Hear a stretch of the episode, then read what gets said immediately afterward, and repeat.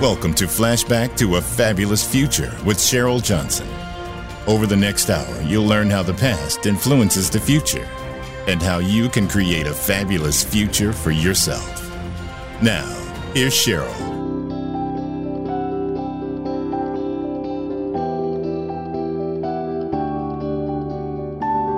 Welcome to Flashback to a Fabulous Future. We are on a journey to understand the past so that we can move forward into the future with focus and energy. We are very honored today to have our guest, Jonathan Holtz.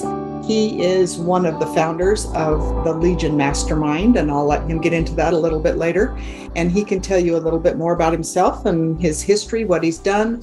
And today we're going to talk about conscious leadership. There are lots of leadership models out there in the world, and we're going to talk today why we believe that this topic or this particular model of leadership is so important, especially with all of the new technologies moving onto the market these days. So, welcome, Jonathan. Tell us a little bit about yourself. All right. What's up, Cheryl? I'm really glad to be here talking about one of my favorite subjects um, because I believe it's so important at this, you know, new wave that we're seeing happen on the planet, you know, through technology and everything like that. Um, so a little bit about myself. I'm just a, uh, you could call me a little bit of a serial entrepreneur, a builder, visionary. Um, just a, sometimes I like to call myself a digital frontiersman. So in essence, I love the internet. I love tech. Um, I love all that, but simultaneously, which that's more of a analytical type of way of seeing things, is um, consciousness. So if we go back in history and we take a look at the the greatest minds, um, the people that really changed society um, to a very high degree, if we go back to Hermes Trismegistus, if we look at Galileo, Leonardo da Vinci, Benjamin Franklin, um, and the list goes on, Alexander the Great, uh, the great philosophers, you know, I like to call it SPA, Socrates, Plato, um, Aristotle. And Aristotle, who did Aristotle teach? Alexander the Great. And all these individuals understood a modality of the inner development of self. Like it was one of the most important things ever. Um, and in essence, that's kind of what, you know, consciousness is. So as, as the way that you're able to become more conscious and you're more aware of self and yourself it literally has a ripple effect out into society. Um, and you know, this is where I was telling you a little bit about how we were how uh, we can look at David Hawkins' work. Dr. David Hawkins passed away in 2012, but he left us some great gifts. Um, and one of the greatest gifts that he left us was a measurement tool of what consciousness is. Whether these numbers are correct or not, you know, there's debate about this. Um, supposedly, they're scientifically proven and such.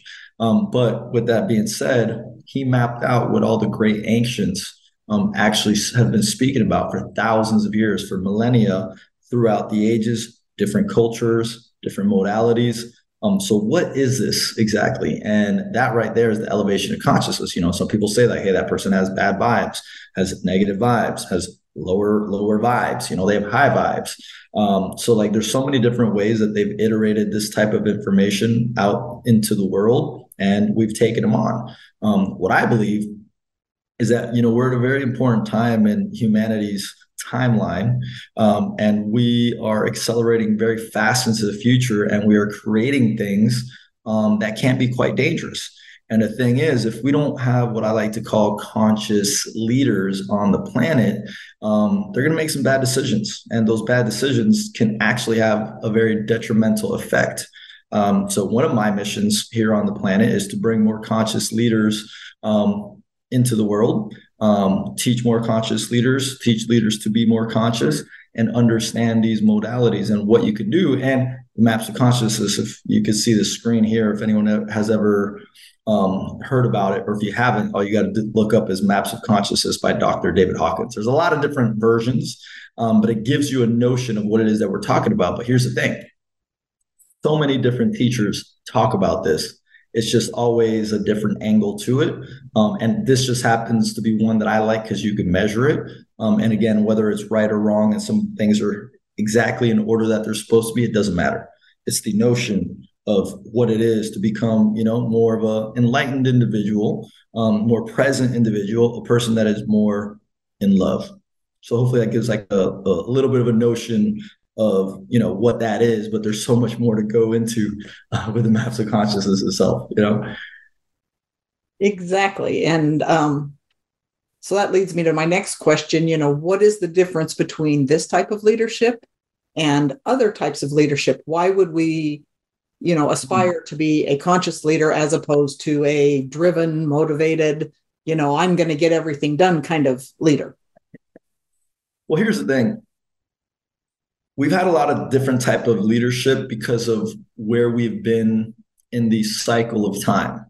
And we needed that very let's just call it hardcore you know tyrannical um, get shit done type of way. Um, and that was necessary at the time right and and sometimes you need to be a little bit you know if you want to call it tyrannical um, in order to get things done or you have to be a little bit more you know let's just say, uh, creating some deep impact in ways that might not be seen as good for society as other modalities and being the nice guy, right? Sometimes they, they call it the leader doesn't always have to be the nice guy.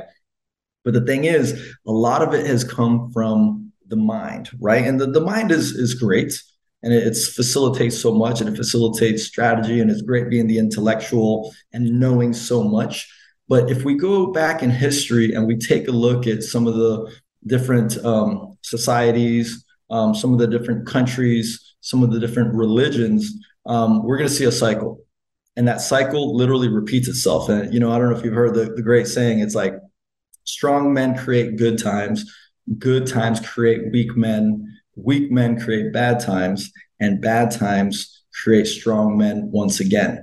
So if we if we go back in history, um, we're going to take a look at some of these societies that did so well. Okay, the Greeks, the Romans, um, the Persians, uh, the Egyptians, and we're going to see something very similar. Is that once they start reaching these very um, elite levels, you know, where they're, they're, there's much more wealth, there's more power, um, more intellectual prowess.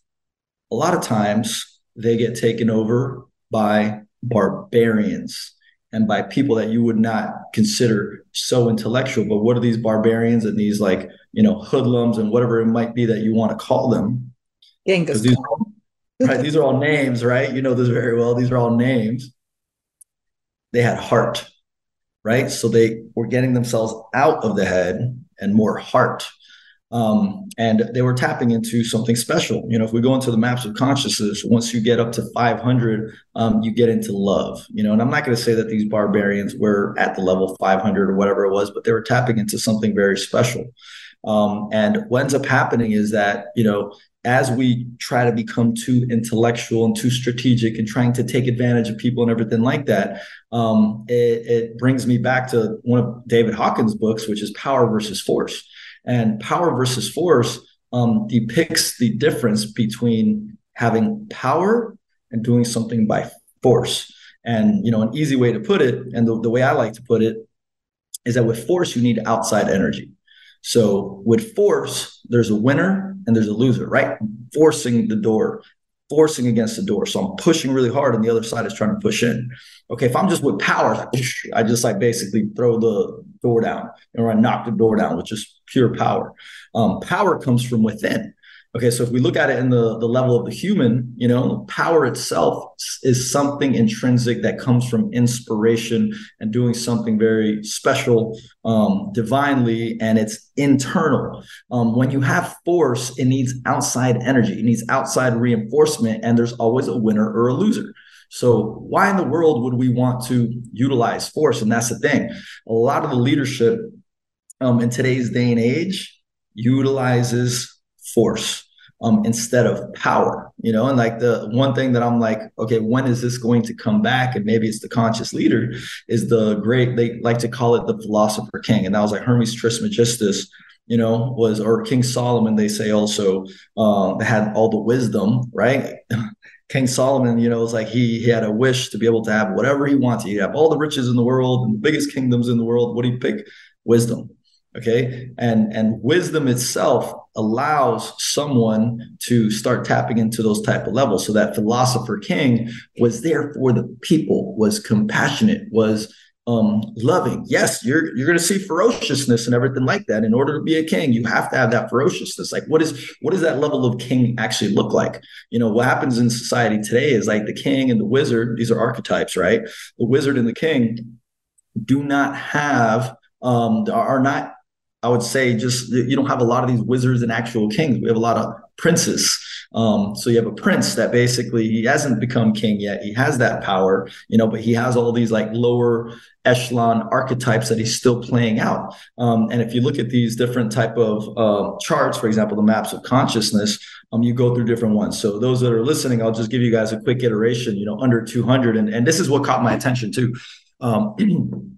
So, so how David Hawkins puts it, um, and this was at the time, and this was I don't know the early 2000s. I'm not even sure the exact date, um, but basically he was talking about how 78% of the population was under a 200. Okay, um, under a 200 is is uh, pride, anger, desire, fear, grief, apathy, guilt, and shame. Shame being the lowest echelon, like at a 20, at a 20 instead of all the way up to you could go all the way up to a thousand 700 basically gets you to enlightenment. But all these levels are as they would call as like lower chakra level or lower vibra- vibratory states. Once someone reaches a 200 you get into courage and that is a more upper echelon state of being. And you have the courage to let's say speak up for yourself. You have the courage to stand up for the the, the bum on the streets that's getting you know beat up by some random guys for no reason. You know you have the courage to ask for a raise. Um, right underneath that you have pride. And you know pride is like kind of like okay you're starting to gain a little bit momentum and you're like you're starting to see something better but it's in a way that it's like probably not the most um, convenient to those around you, you know, because it could be diminishing. Um, so these different modalities is where the majority of the population lives, and a lot of our leaders are in right now. So they're they're literally power power plays you know wanting wanting to do things for themselves you know like greed and gluttony and uh, the pride sector you know the desire utilizing fear you know you not only fear within themselves but they're using fear tactics out in the world. And what happens if we have people in the maps of consciousness that are coming from a place of courage? Now as you go up you go to at 200 uh, you're at courage 250 you're at neutrality um, 310 you're at willingness 350, you're at acceptance. Okay. 400, they call it inner light. Um, 440 is inner wisdom. 500 is inner love. And by the way, this is this. I think this is a. I think this is the same one as the David Hawkins one. Um, and at love, that's a very hard state to get into because imagine for a quick second that you will literally be able to just see everything and everyone from a state of love. So imagine if our leaders actually embody that. It's a powerful state. For example, Gandhi was at a level 700, which, you know, let's see where it goes here. so we go to oneness, you know, you say it's more of a self realization um, state that's at 540, presence, non duality, right? So it's like dual in nature. That's that's some some big thing. Even Demartini, Dr. Demartini talks about this a lot in some of his teachings, some of the great teachings, is that if you have the pyramid at the top and then you have the the the the two dual sides down there, that's duality, and that's the animalistic side, right? So it's like fight or flight. You know, need to have something, afraid of something, um, black and white. And as you go up pyramid, you have one why you see it in the dollar bill. This is why you see it in all these like sacred teachings. They talk about this, right? And so at the very top, you know, some people call source, some people call it the angelic state where there is non-duality and there is nothing wrong. There's like, you know, at the bottom you have support, you have challenge. Okay. At the top, you don't see anything as support challenge. You just see things as they are. And that is a very powerful state to be in. And the, the great masters of society have have looked and they've trained and they've read as many books as possible you know learn from as many senseis as possible from their great gurus and everything like that in order to get to that state which a lot of people like to call enlightenment. Um, you know and that that's where you start to get to that high level which is 700 they call it awareness. Some people call it um, the enlightenment stage and that's where a lot of people try to reach to but not many people on the planet are there you know supposedly right now there's less than a handful of potential people that are at an enlightened state Um, some of them we may not even know that exist, you know, like that could be just among us. uh, but the, those that we think that we know exist and stuff like that, you know, there's a less than a handful on the planet. And these individuals have a ripple effect out into society. It's like you could just tell, like, you know, like Cheryl, you ever heard of like, you know, like I forgot when it was, like when Bill Clinton and you know, whether people like Bill Clinton or not, regardless of what he did, you know, when he walked into a room, it's like people didn't even know that he was walking in the room and it was like an explosion like the presence was just there you know you ever you ever have someone come into your space like that cheryl yeah and it's interesting because as you talk about that and i know that you know david hawkins talks about kinesthesiology in his book and you know mm. he gives the example of and we've all probably seen this where you put your arm out and somebody exerts pressure and you know depending on pressure against that pushing against that you know can help you determine you know different um whether how genuine i don't know there's a lot of things that there's so yeah, yeah yeah yeah exactly, exactly. but it was interesting because yesterday i went and i've had major problems with my sciatic nerve you know and mm. i went to mm. get some acupuncture and the guy was before he was going to give me acupuncture he's like no i got to do all these other things i was like okay whatever and mm. it's not the same as you know putting your arm out there but some people have probably seen it. You put your thumb and your, I think your fourth finger, whatever it is, together. Mm. And then it was interesting because he talked about different foods and stuff. But as he used the word love, you know, to, he would try to break my fingers apart. And it was really hard to do when I just said the word love. Wow. But mm. when I mm. said the word beautiful, he could easily break my fingers apart. And I was like, seriously, I'm like, I'm not sure I'm buying into this. So I'm really trying hard to, you know. yeah, yeah, yeah, yeah. You're like, oh boy, I want to see But there is something, there is something about a, we talk about people and their presence, you know, whether we like the person or not is not relevant, mm. but their presence. And he also, I noticed, you know, David Hawkins talks about you know people your ability to be able to tell whether people are being honest you know mm-hmm. and that kind of thing and i was like oh this is really interesting um mm-hmm. so yeah i found that very interesting you know because it's like how can you tell whether people are at various levels how do you measure this mm. Yeah, so I mean, David Hawkins has his own way of measuring. And, You know, again, there's been some debate over like the way that you measure it, and that's why I personally say like, you know, I'm not so worried about the numbers um, and where they fit in the model. You know, but they they seem to be semi accurate at least. You know, from for myself and what I tap into intuitively, um, and from a lot of the different teachings that have existed for thousands of years. So, you know, for me, it's like this is a notion that that people have felt into, um, that they have studied um, throughout the millennia now. Again, who knows how far back behind this, right? So, like, we go back even just to Hermes Trismegistus, and that's like very, very old. And the great philosophers, you know, you know, a couple, two, two millennia, three millennia, four millennia behind us, um, and and the Egyptians, the great Egyptians, also. You know, how how long have they really been here, yeah. um, and how long did that actually, you know, now that they're looking at, you know, the imprints. And you know, there was a guy that wrote a book, uh, a really good documentary. It was called Magical Egypt, um, and I, I'm trying to think of his name, but he basically did Magical Egypt, and he was just talking about you know very much about the mystery schools. Um, which is a very similar thing. And they had some of these modalities where they knew um, that an individual was here for inner, I like to call it, you know, this is what I like to call it inner evolution, um, which is helping yourself become more conscious and more present. And one of the one of my favorite depictions from the Egyptian mystery schools and the Egyptians was uh, in order to get into the afterworld. Uh, at the end of your life, you had to have that your heart weighed as much or less than a feather. Whoa. So what is that? Yeah, yeah, and it's one of my favorite depictions of what they created. And it's like what does that mean, right? So, what does it mean to have your heart weigh less than a feather?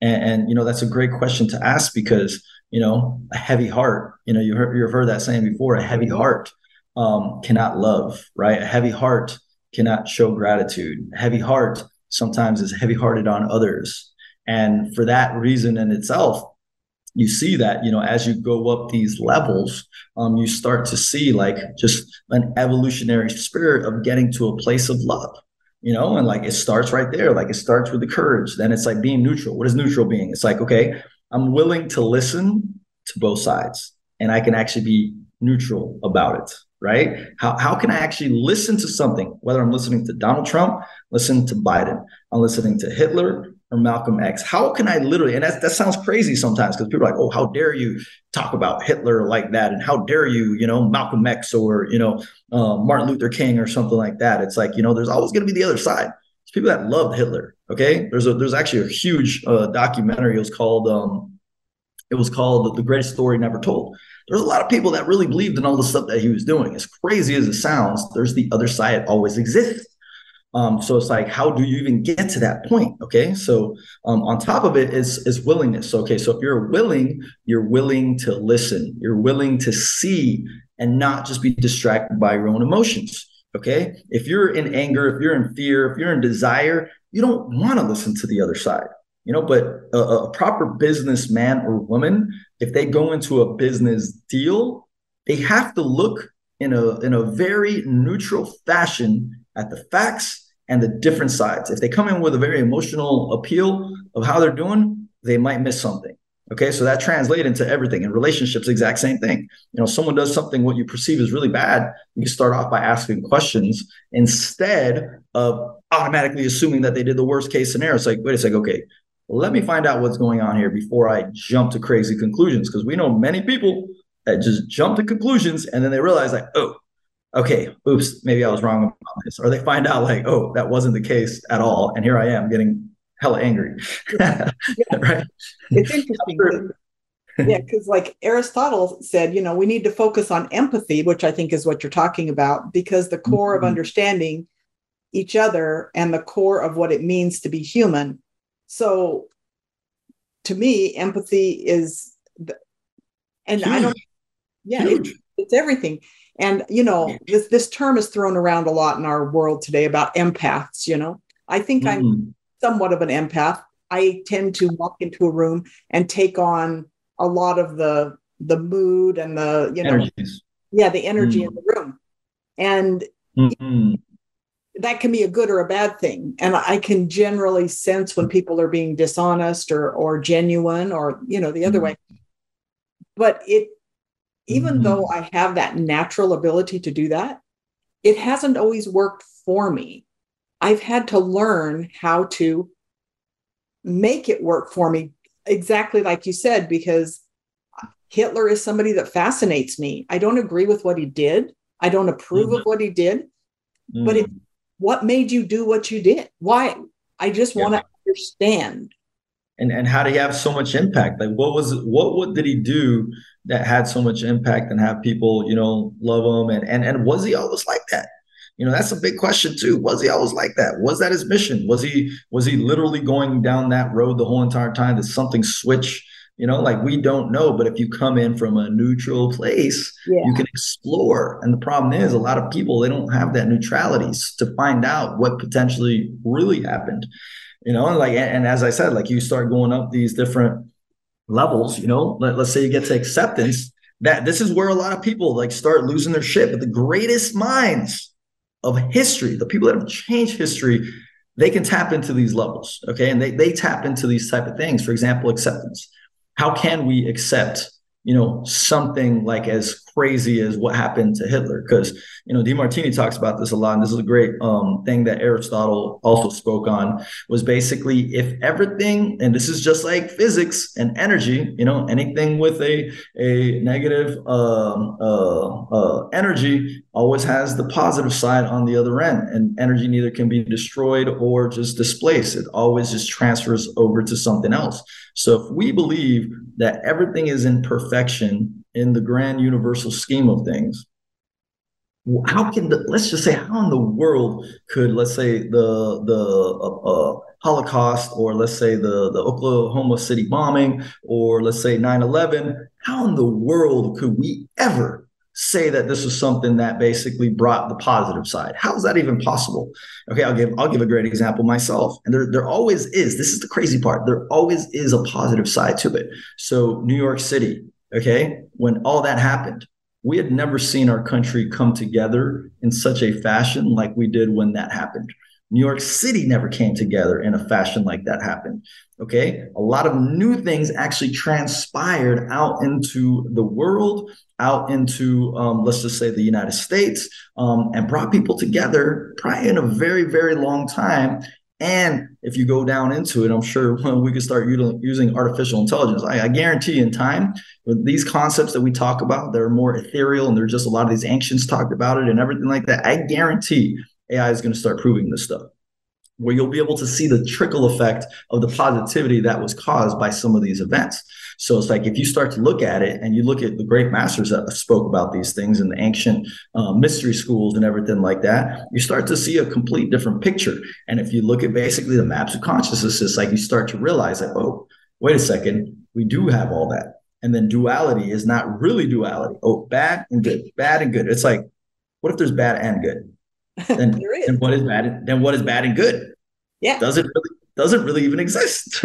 Yeah, you know? it's it's a construct of of our world because in the world we live in, even time is a construct, and we're so mm. married to you know the idea of if we talk about all these you know parallel universes and quantum physics and you know all this stuff and as we talk about it it's like oh yeah i believe that i believe it's out there but when we start having real conversations, everything always comes back to the here and now, what's happening in front of me.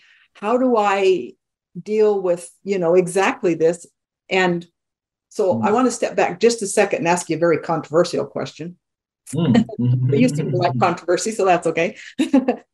you know, I'm all about that. oh, yeah, exactly. So let's go to Donald Trump once again. Love him or hate him, I don't care. That's not important. Mm, you know, yeah. He's known as the great negotiator.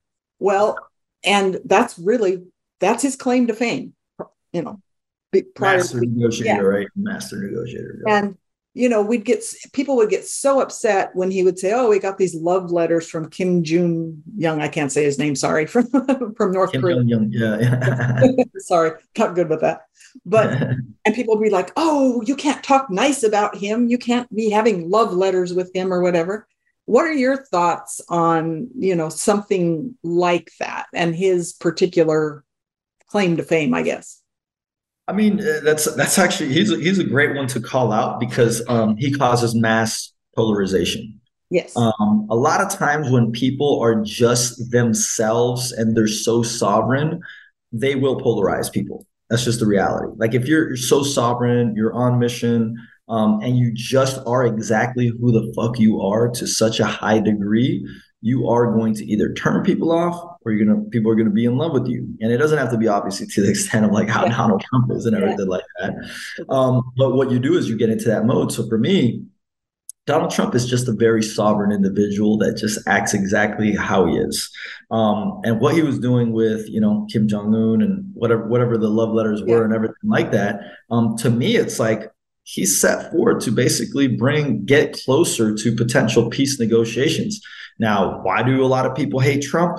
Um, because he said the thing like grab him by the pussy, yeah. you know, like, you know, excuse my language and oh, stuff oh, yeah. like that. It was all over the internet. So he said those words, and then you know he was tweeting, and you know, just people were pissed off. And the thing is, he was also a very strong masculine man. A lot of people are going to call him toxic masculine, everything like that. Um, and a lot of people, okay, and if, if we go back in history, I'm not going to go too deep into the subject, um, but a lot of men that were highly traumatized and didn't have strong masculine men in their in their household, guess who are the ones that don't like Trump? A lot yeah. of those men, at least men, okay, and then women also that didn't have that strong masculine father husband and stuff like that. So if we go and do the, if we actually go and do the research and we use, I'm telling you right now, um, I myself 100%. As I get further down the line, I'm going to using I'm going to be using some some artificial intelligence to prove these concepts. Okay, because like now it's like people are basing stuff off emotion and stuff. Okay, when we go and chat with ChatGPT, other than some of the rules that they put in there, um, it's a non-biased. It's non-biased. It doesn't care. It's like, hey, this is what it is. You know, other than the rules that they are putting in, which is one of the reasons why I believe conscious leadership is so freaking important because you know a, a conscious leader is going to make sure that there's an unbiased approach to looking at information and giving us what's needed instead of being like, oh, this is wrong, this is wrong, oh, you can't put this out in, into the to the world. So Trump himself was an individual, extremely sovereign. A lot of people don't like him because he was exactly what it is, showing up a strong masculine man. And here's the thing. Like him or not, you know, the guy got a lot of things done. Now, people may say that, you know, like Biden is doing his thing and, you know, whatever it might be. Um, but it is very important to understand that, that, that the sovereignty factor is one of the biggest things of raising consciousness because the more that you could be yourself um, we all are a unique thumbprint um, in the grand scheme of everything that is happening. And we are masters um, in specific fields. And the more that we could tap into that genius that we are um, the more we have impact on the planet. And the more we start to realize that we're not here for our ego we're not here to just go chase material things go chase having sex um, go chase the the the ego lifting and pride things that we want and everything like that. We're actually here for something much bigger. And the more enlightened we can become, um, without saying that enlightenment is somewhere to reach, it's like to keep on going. In my opinion, you just keep on going because there's a vast universe all around us to say like, "Oh, I'm enlightened," and it's like I'm still here on the planet, but it's like, what else is out there, right? Uh, but to me, it's like it's it's allowing ourselves to just get to a point to to help humanity and those ripple effects go out but it always starts with self. So it's like the more that you understand some of these things and, and guess what? No matter what people want to get pissed off at trump and whoever he is freaking even to the certain extent hitler you know what i mean? Like they these were highly evolved individuals but for example hitler was definitely hitting some major stuff and he obviously there's things that still within him with 150 anger and pride that was still there. So he may have hit higher levels of consciousness, which were like what got people to gravitate toward him and everything like that. And he's dropping back into fear. And also, uh, you know, whether it was the drugs that he was doing or whatever it was, anger and pride, self explosion, boom, basically gone. So. So let me ask you another, because you brought up another controversial topic, and I love controversial topics. these are my favorite. I'll go with these all day long. well, you bring up toxic masculinity. And I, you know, I look at you as a masculine person, but I don't look at you as toxic, you know? Mm. And so when we look at this consciousness chart, where where do you see toxic mascu- masculinity as opposed to a strong masculine person who is going to make a positive mm-hmm. impact mm-hmm. and be a good influence on the world? That's an amazing question, by the way. Amazing question because the problem is is that in today's society, toxic masculinity and true masculinity have been literally skewed and they're trying to intertwine them. Um, and, and if you go back in history, one of the most important things um, in order to take over a country, in order to take on a city, in order to take on the enemy, um, one of the most important parts is that you have to take out the leadership. Okay. And in taking out the leadership, who are the leaders? These are probably the most masculine, strong men of society. Okay. So it is literally vital to take them out. That is part of war strategy. Okay. War strategy, you have to take out basically the general, you want to take out the people that are in charge. And these are usually the ones that, not just from the intellectual strategic point of, of being it, um, they're the strong masculine ones. So the problem is, is in today's society, they're trying to intertwine um, toxic masculinity, like a strong man that is very clear in his direction, is going to put, you know, a man in his place and a woman in his place. And it's like, eh, it's like, this actually is one of the most important things. And actually, uh, one of the one of the best things that I heard that makes perfect sense is is let's go to war. Okay, let's go to war and let's have war on the streets, blood on the streets, and you will literally see how quickly how fast we go into what some people like to call as right order, masculine, feminine. Soon as that happens, you will see how the women are going to go to support the men. Okay, nurses, you know, things like that, and they're going to be in the houses, like protecting the children and stuff. And who are going to be out in the streets in the war and like going to find food and supplies and, and out in the, the war territory? It's going to be the men. Yes. Okay. so very quickly, when we go into a situation like that, you're going to see how fast we go into that type of thing. And you're not going to call the man toxic masculine at that point in time. You're going to look at him like, holy shit, this is my protection. If not, me and my children, a woman coming from a woman's perspective, we could die.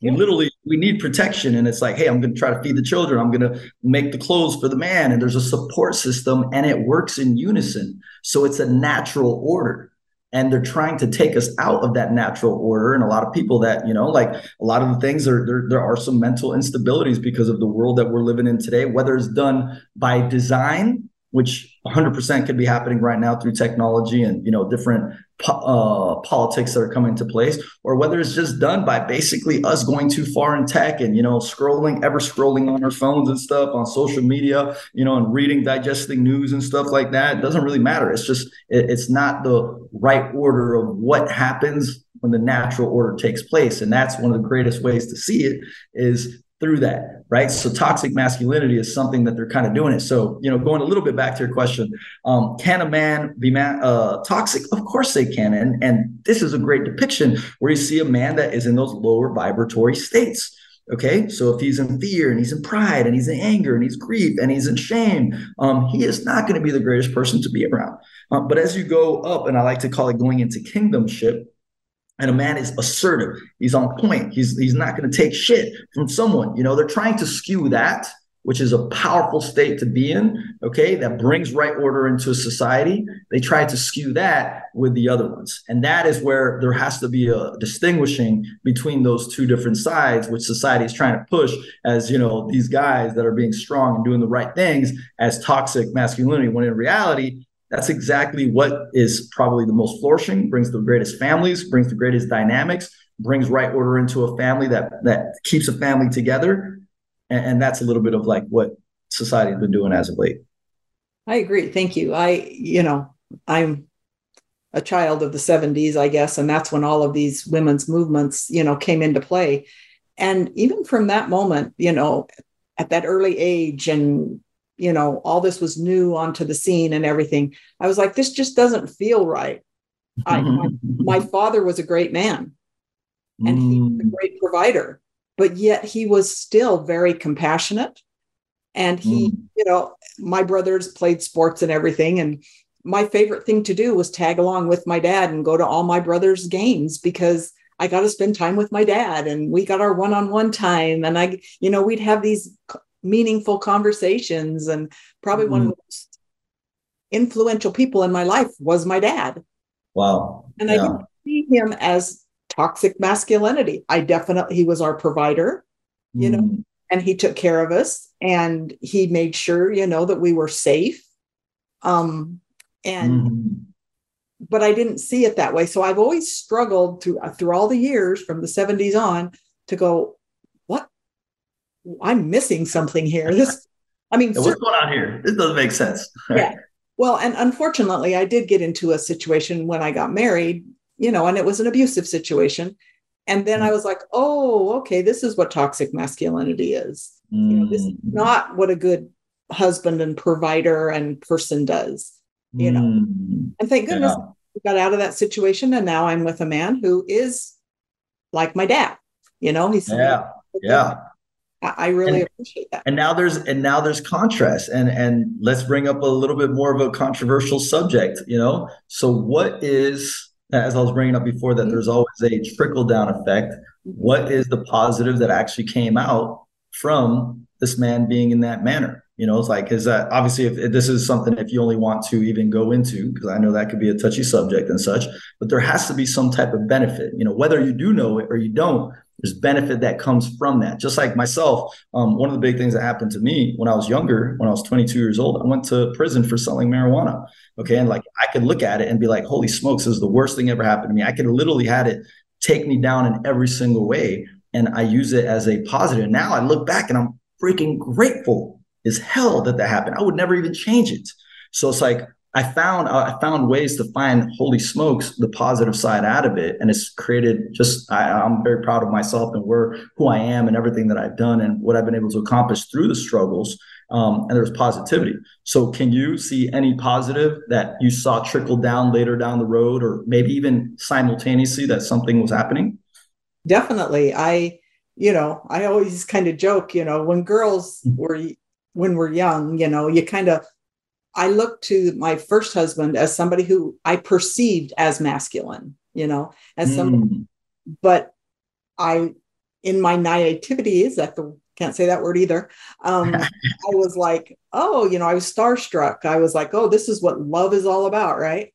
Mm. And then we got married, and I was like, when I, when you know, all hell broke loose and and life didn't go according to plan, I was like, no, I'm going to do something different this time. I'm mm. consciously consciously going to make an mm. effort to look for these types of characteristics in somebody else. I wasn't mm-hmm. jaded like I'm never getting married again. I don't want anything to do with that. I was like, no, I made a choice and it was not a good choice.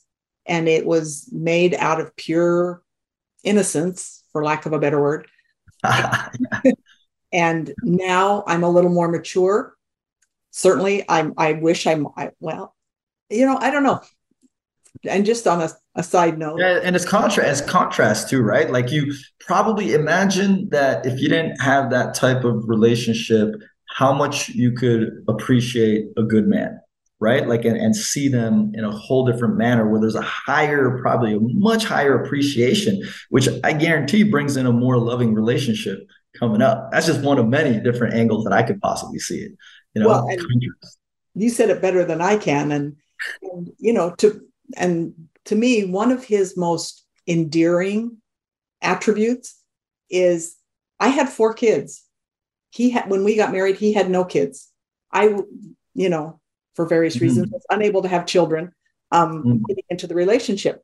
But he took on four children. Wow. And he fathered them as if they were his own. Wow. And that to me is an example of masculinity. Wow. Yeah. Big time. 100%. Yeah. Quite an endeavor to take on, right? Yes. And you know, to forfeit having his own, you know, biological children. So yeah. it, that was a big deal. And that's what I think you're right. You know, they're out of unfortunate situations, we can always see the good and and, and it's like it's almost like he was a placeholder you know what i mean? Like having a placeholder until you're able to come into something so freaking amazing because if there he wasn't the placeholder there was something else. Maybe it wouldn't have been as a miraculous and amazing relationship that you have now and it would just been just well, another relationship. And you said it exactly you're you're touching on all these very interesting things because i've often said if i would have married my second husband when i was 20 I wouldn't have appreciated him and who he was. Right. Right. Yeah. So, Imagine. Yeah. Contrast is like crazy. Contrast is so important. I've been talking about a lot about contrast as of late. And it's like without contrast, you know, like if you don't, if, if you never were in the dark, when you see light, you wouldn't see light and appreciate it to a high degree.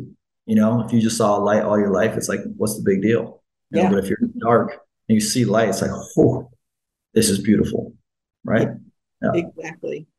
so, as we're getting kind of to a close here, I do want to talk about the Legion Mastermind that you and some others have founded, and exactly mm. this conscious leadership plays into that, and what Legion is doing, and all the great things they're doing to promote this kind of leadership in the world. Yeah, I mean, I mean, the reason you know that that Legion was forged out of you know something that I've just had within me for a very long time, you know. And, and, the funny part about it is like I didn't really know what it was, and it just came to me, you know, like over a decade ago. You know, I don't know now, maybe even 13, 14 years ago, maybe even longer than that. Um, where I said that, you know, like for some reason I knew that my mission on this planet was to bridge the gap between technology and mankind's wisdom. Okay. Um, and wisdom has a lot to do with conscious leadership. So for me, it's like a lot of my companies, you know, just had that in mind. Um, and now you're seeing it come to fruition even more. So it was like it was definitely like a message from the gods, if you want to call it. And um, you know, when we started Legion, it was more of like, you know, we were just gonna have a watch line and everything like that. And slowly but surely, you know, the vision that I was putting in this other company that was called the Digital Man. Um, you know, and, and the, the, the cool thing about Digital Man was just like um, it was a great business model and everything, but it was also digital man. I, I tried to make it seem like mankind, um, you know, but women were like, eh, I don't know how I take on to that. so like we kind of like transmuted that into like legion where um the big part about it and the way i like to explain what legion is if anyone is wondering is like that we're gathering 333 visionaries and change makers that want to create impact on the planet through technology um, and big uh, values that we have is about you know being conscious okay? Being aware doing something great for humanity. And one of the most important things i believe in there's conscious leadership. Um, so there's a lot of leaders in our group and everything like that. And we want to bring people that want to create a better humanity that are not here for the the pride the anger the desire the fear and grief. And here's the thing there's nothing wrong with that because we're all at that level. That's what people don't understand. Like what, and, and that's where you start to see compassion, like you were talking about, and you see willingness, neutrality, acceptance. As you get the higher higher echelons, you don't see those things. So, like just by judging someone that is in in fear, um, their desires and pride, that within itself is a lower vibration by itself. So it's like, you know, if you start to become more compassionate, then you you learn, wow, this person had a really rough life. You know they weren't raised in the right situations. They were getting beat up as children. They were sexually abused. They were this this this this this. And it's like you know these people what they need is not to be you know smacked down upon and frowned upon and you know judged upon. It's more like these people need to learn that there's a better way. And if we can teach these people and show them the way of how you could become more conscious get up to courage get up to willingness what if that was actually something that could happen holy smokes, a different world that we will live in. Imagine a lot of these people can actually learn these different modalities. And the thing is, there's so many people doing this out in the world. There's like Harry Palmer from Avatar, Dr. Demartini from um, the Demartini Institute, you know, um, Landmark Education, um, Gratitude, you know, Tony Robbins stuff, you know, like it's it's all over the place. But to me, you know, it all comes down to one thing, and is inner evolution. And that inner evolution is the very important pinnacle to help us get to better places. So we placed upon, you know, what we created there, um, upon the notion that we want to do something greater for humanity in this new day and age where technology is moving far too fast. Uh, especially now with artificial intelligence, we started this before ChatGPT came out. We were already talking about the mass acceleration of technology and how things were going to move exponential. Because I've been paying attention. I've been talking about revolution that for for over a decade now. You know, like I, I've known that this point in time was going to come. So, like, you have to gather the proper leadership and the proper people um, to do something significant for humanity. Because if we don't do it, the story of Atlantis, whether it's real or not, is a story to let us know what can happen to a society that becomes over intellectualized, over technologized, if that's even a word, um, and simultaneously that they are basically feeding off the ego. And what happened Atlantis? Poof, they disappeared. Who knows? There's so many different types of stories of what happened, whether it's real or not. It's a depiction of what can happen to us. And if we do not get conscious leaders um, into power positions of society, building out these technologies in the right way, caring about humanity, we can enter into a dark state. But I believe um, that if we do this together, we bring people together, you know, whether Legion and all the other endeavors that we do, um, we can have a better society and we can be thriving and we can be super creative and we can learn so much more and live in a world that is very beautiful. And I think that's possible. I do too. And I think that's definitely what attracted me to Legion. And yes, I'm one of the 333, but I don't think we're. Yeah, she's one, she's one of them. Yes, indeed. I'm a Legion, Legionnaires, however you say it. Legionnaires, yes, Legionnaires, yes. The women of Legion and the Legionnaires. but I think there's something really important here because, you know, due to my past and some other circumstances, um, there's a part of me that operates in these lower echelons. Yeah. And, um, I haven't been able to, you know, completely rise above that. But mm. there's a part of me that operates, you know, in some of these higher echelons for various mm. reasons. And mm. I think it's important that people understand that I don't think it's a one, you know, it's like, oh, I'm a 310 like, well, in this yeah, exactly, exactly. You're right. You're right. Hundred percent.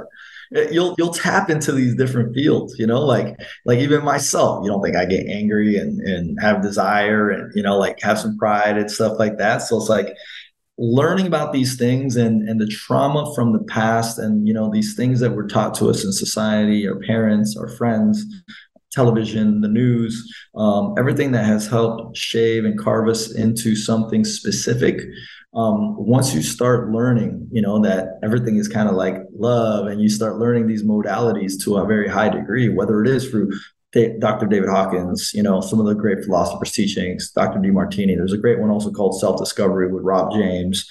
Um, he's he's a, one of the teachers right now that is teaching people how to get to um, 500 and 600. And he's he's one of the only people on the planet that is training people to get above a 600. And from what David Hawkins was talking about, was that if there is um, about 33 to 30, I don't know the exact number, but it's between 33 and 36 um, people on the planet that are 600, it shifts the world into right order.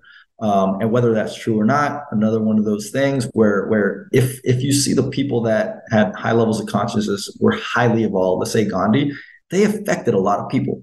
Like look at Gandhi. Gandhi definitely affected, if not a billion people, uh, hundreds of millions of people. You know what I mean? Like he literally had that effect on humanity. And some of these people that were highly evolved, okay, that lived from compassion, love states. They're very neutral about things. Go go ask the Dalai Lama and stuff like that. Some of these questions about you know what's happening, and he'll I forgot what it was. Like like oh, what do you think about the tsunamis that killed all these people? And he was like he's like he's like he'll talk about the benefit and he'll say karma, and you're like what the hell's wrong with this guy? You know what I mean? Like the guy is a highly evolved individual. There's highly evolved people that they look at the world completely different, but those people are not running our countries. They're not running the world. They're not running these technologies. Um, and that's why it's quite dangerous. But, you know, I think it's also like because a lot of these conscious individuals weren't bringing in some of that strong masculine force. So, you know, some of the teachings that are happening now that I think are going to evolve into the future is having that strong masculine force. This is women and men. This is not just men I'm talking about here with the conscious, you know, like almost like you I almost like to call it like a Shaolin monk, right? He's a warrior, but he's also present, Buddhist, you know, Zen, you know, just like the the great saying that they say it's like, you know, I would rather be a warrior in a uh, garden than be a, a gardener in a war. well, I think, and I think this is a great note to end on, and it, I'm going to, you know, plug Legion a little bit here too. I, you know, from partially from my past and from genetics, you know, from my family. I have anxiety and I have some social anxiety. Mm-hmm. But and I was really I was I was really nervous about going to Miami to our mastermind in Miami in and I was like I just oh I don't know. I can't you know walk into a room full of people I don't know. I'm going to feel really uncomfortable. This is going to be I'm just I it's a lot of money for me to go spend to go down there. I mean you, you can hear my self-talk going on here right?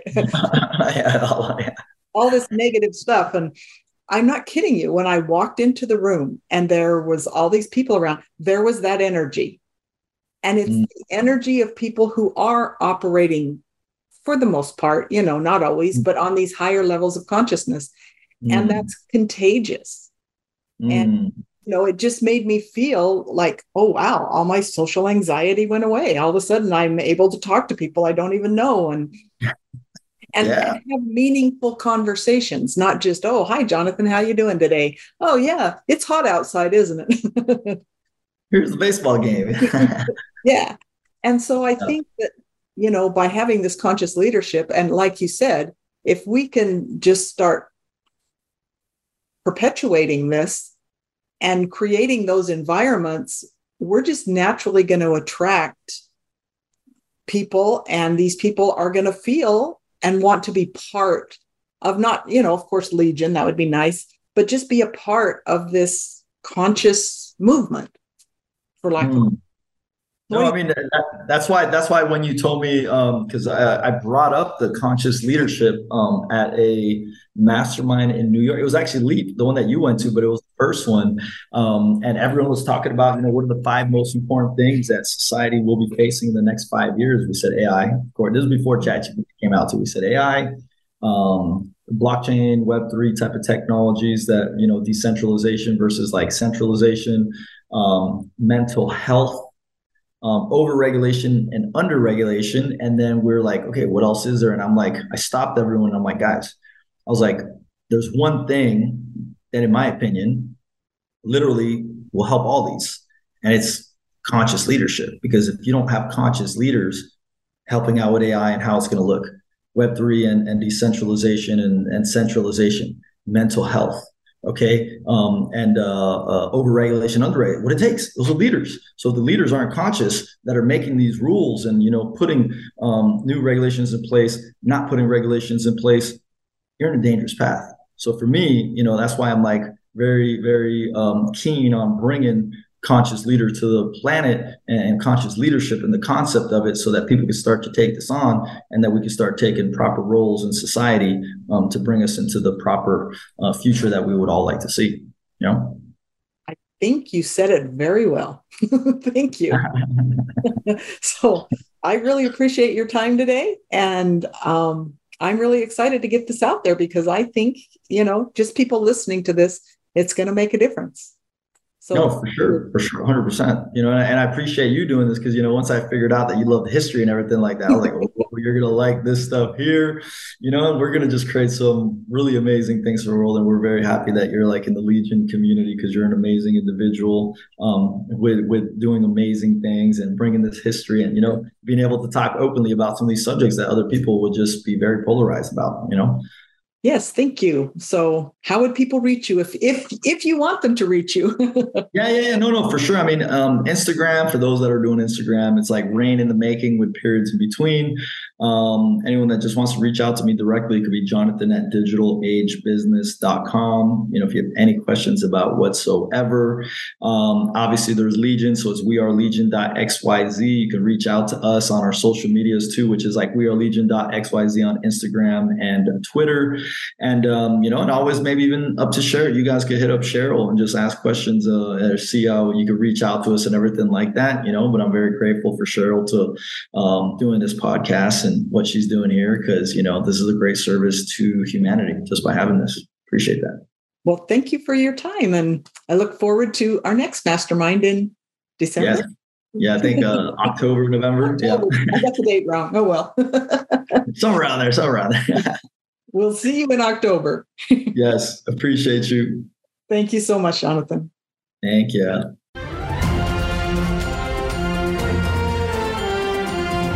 Thanks for listening to this week's episode of Flashback to a Fabulous Future.